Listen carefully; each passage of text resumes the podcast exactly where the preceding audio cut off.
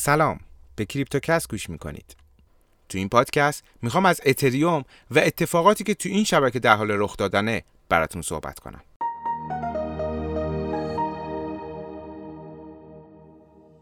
در طی یک هفته گذشته بیت کوین بار دیگه تلاش کرد تا از مقاومت 35 هزار دلار عبور کنه. اما نتونست در بالای اون تثبیت بشه و دوباره در محدوده 33 هزار دلار قرار گرفت. اتریوم اما با تثبیت در بالای 2000 دلار در محدوده 2250 دلار معامله شد. اول از همه بگم اتریوم بلاکچینی بر مبنای قرارداد هوشمنده که بستری برای اکثر توکن ها، پروژه های دیفای و NFT هاست و در حال حاضر با ارزشی در حدود 260 میلیارد دلار 18 درصد از بازار رو در اختیار داره و دومین بلاکچین ارزشمند بعد از بیت کوینه. و برخلاف بیت کوین که تنها ارز دیجیتالی جایگزین پولهای رایج در ساختار بلاکچینه می‌تونه کاربردهای زیادی در شبکه بلاکچین به خاطر ماهیت خودش در پذیرش قراردادهای هوشمند ایجاد کنه. یک خبر خوب این که hard fork لندن اتریوم در تاریخ چهارم آگوست در شبکه اصلی اعمال میشه. تیم بیکو یکی از توسعه دهندگان اتریوم این وعده رو داده. توی پرانتز باید بگم این آپدیت در سه شبکه مجزای تست اتریوم با موفقیت آزمایش شده و به گفته تیم در بلوک شماره 12 میلیون و 965 هزار در شبکه اصلی اعمال میشه.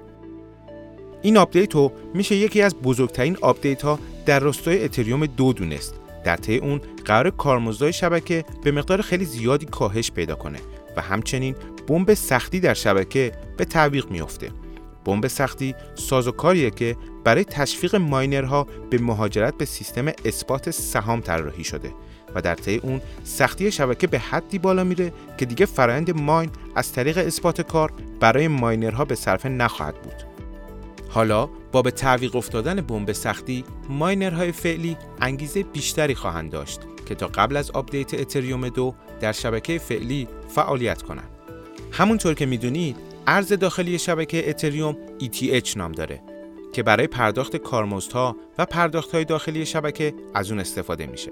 در حال حاضر حدود 116 میلیون واحد ETH در شبکه موجوده. توسعه دهندگان اتریوم با ایجاد قرارداد هوشمندی از سرمایه گذارای این شبکه خواستن مقداری ETH رو برای حمایت از آپدیت اتریوم دو در این قرارداد block کنند. همزمان با این اتفاقات مجموع ETH بلاک شده در قرارداد اتریوم دو دوباره رکورد قبلی خودش رو شکسته و به محدوده 6 میلیون و 210 هزار واحد رسیده. داده های در اون زنجیره ای نشون میده فقط از یک آدرس 100 هزار واحد ETH در قرارداد قفل شده.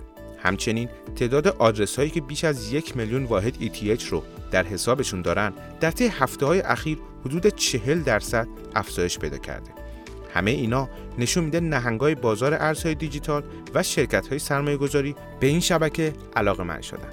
تو همین راستا شرکت سرمایه گذاری گلدمن ساکس پیش بینی کرده که ارزش بازار اتریوم می‌تونه به زودی از بیت کوین هم بیشتر بشه.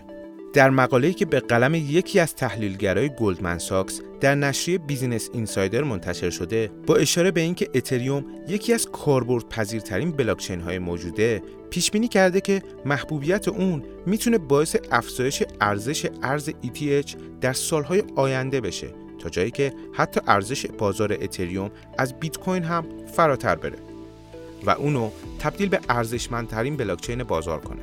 این مقاله با اشاره به اینکه اتریوم بستری برای اکثر پروژه های دیفای و نرم افزارهای غیر متمرکزه اعلام می‌کنه که این بلاکچین پتانسیل بیشتری رو برای رشد داره.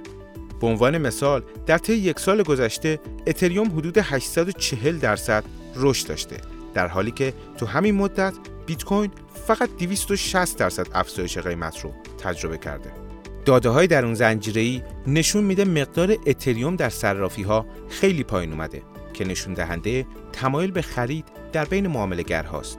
این تمایل رو حتی میشه در بین سیاستمدارا هم دید. به عنوان مثال سناتور بری مور اخیرا در گزارش خودش به کنگره اعلام کرده که اقدام به خرید اتریوم، کاردانو و دوج کوین کرده. آقای مور اولین سناتور آمریکاییه که رسما تایید کرده در بازار ارزهای دیجیتال سرمایه گذاری می‌کنه. از طرفی کارمزد شبکه اتریوم یا همون گاز اتریوم به کمترین میزانش در طی یک سال اخیر رسیده و به طور متوسط زیر چهار دلاره. بانک سوئیسی سیگنوم به مشتریاش امکان سرمایه گذاری در پروژه اتریوم دو رو میده. سیگنوم در واقع اولین بانکیه که امکان سرمایه گذاری مستقیم مشتریهاش رو در staking ETH در پروژه اتریوم دو فراهم کرده. این بانک داره مجوز فعالیت در سوئیس و سنگاپوره و به مشتریهاش پیشنهاد داده که اگه به دنبال سرمایه گذاری بلند مدت در اتریوم هستین staking می‌تونه بهترین گزینه باشه. توی پرانتز بگم staking همون block کردن مقداری ETH در قرارداد هوشمندیه که از آپدیت اتریوم دو حمایت می‌کنه. علاوه بر اتریوم، staking تزوس هم در این بانک انجام میشه و اونا برای جذب سرمایه گذارا کارمزدهای کمتری رو نسبت به صرافی های ارزهای دیجیتال و شرکت های سرمایه گذاری فعال در این حوزه دریافت می‌کنن. البته باید بگم سیگنوم در حال ارائه stablecoin فرانک دیجیتال هم هست. این آپدیت ها در اتریوم و در نهایت آپدیت به اتریوم دو می‌تونه باعث افزایش مقیاس پذیری شبکه اتریوم و کاهش کارمزدها در اون بشه. اتفاقی که می‌تونه به شدت تاثیر مثبتی رو روی پروژه های DeFi و صرافی های غیر متمرکز بذاره. در حال حاضر بحث بر سر ممنوعیت بایننس در بریتانیا و هشدار کشورهای دیگه مثل ژاپن به این صرافی باعث شده نگرانی های زیادی بین کاربرای این صرافی به وجود بیاد. از طرفی صرافی بایننس هم قول داده با مؤسسه سایفرتریس که یک شرکت فعال در زمینه تحلیل داده و رهگیری تراکنش های مربوط به ارزهای دیجیتال همکاری کنه. این شرکت آدرسه ارزهای دیجیتال مربوط به کشورهای تحریم شده توسط ایالات متحده را بررسی می‌کنه و ادعا کرده که حدود 4.5 میلیون آدرس کیف پول رو پیدا کرده که از کشورهای مثل ایران که تحت تحریم بانکی آمریکا هستند استفاده میشن. و خب بعید نیست که صرافی بایننس برای جلب نظر قانونگذارا اقدام به بستن حسابهای مرتبط با این کیف پولها بکنه. همه این اتفاقا باعث شده مردم کم کم به سمت صرافی های غیر متمرکز برن. در صرافی های غیر متمرکز افراد به صورت کاملا ناشناس اقدام به معامله می کنند و نیازی به احراز هویت نیست. تنها مشکلی که این روزها صرافی غیر متمرکز یا دکس ها با اون دست پنجه نرم می‌کنن کارمزد بالای تراکنش ها توی شبکه اتریومه چون اکثر این صرافی ها در شبکه اتریوم فعالیت می‌کنن و اگه کارمزد اتریوم پایین بیاد معامله در این صرافی ها می‌تونه خیلی بهتر از صرافی متمرکزی مثل بایننس باشه. به زودی در یک پادکست جداگونه درباره صرافی های غیر متمرکز و سازوکار اونا براتون صحبت خواهم کرد. ممنون که با کریپتوکست همراه بودین. امیدوارم این پادکست براتون مفید بوده باشه.